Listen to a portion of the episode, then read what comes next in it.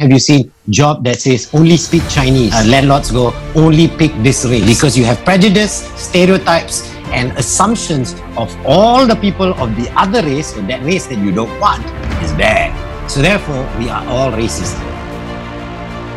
Welcome back to another round of Enough. Malaysia, racist or not? My answer Yes, we have grown up in a society where we are filling up forms still today Malay, Indian, Chinese, line line. For me, that alone is a clear indication that we are separated by race. Abolish that and just have it as Malaysian. All of us has a racist thought, if not for another race that is in Malaysia, for foreigners who come in here. If you say, no, where God, I never see racism around. Have you seen job that says only speak Chinese? Uh, landlords go only pick this race. You have prejudice, stereotypes, and assumptions of all the people of the other race or that race that you don't want is bad. Now, let me pivot that question. Do we have racism under control here in Malaysia? I think it is based on if someone is singing to your tune, then okay lah, I'm not racist. I accept you with open arms.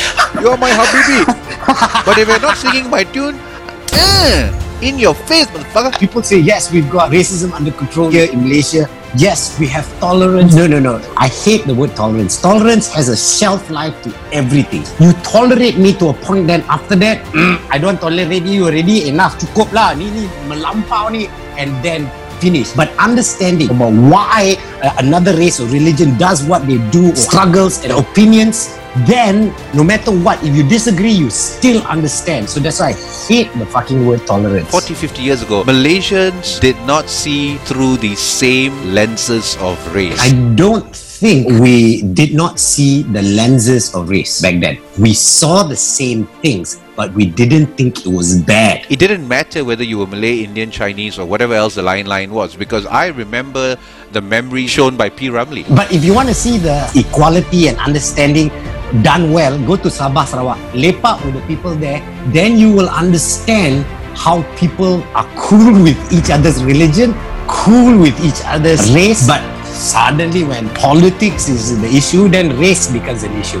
I want to share with you what Martin Luther King says. Check this out. I contend that the cry of black power is at bottom a reaction to the reluctance of white power to make the kind of changes necessary to make justice a reality for the Negro. I think we've got to see that a riot is the language of the unheard. My hope is that it will be nonviolent. I would hope that we can avoid riots because riots are self-defeating and socially destructive.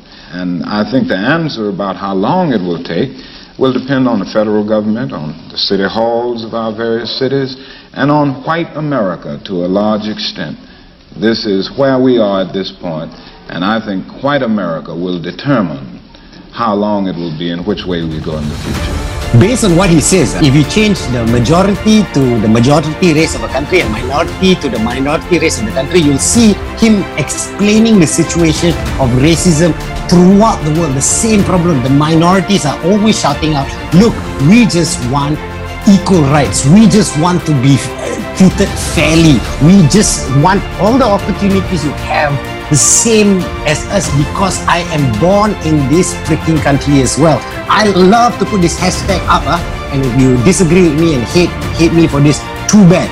Ini juga tanah tumpah darah aku. I'm not a foreigner. At the end of the day, if you think we have racism under control here in Malaysia, I don't think so. It's just a spark away from igniting. How many times have you seen, oh yeah, we are peaceful, we are okay. As soon as someone brings up something, someone says, apa, you want May 13 to happen again? I'm like, what kind of fucking threat is that like dude? There's that threat looming over our heads no matter what. It's like, you want that to happen again? If you don't want, shut up. We already, before this says, if you speak your mind politely, people will listen.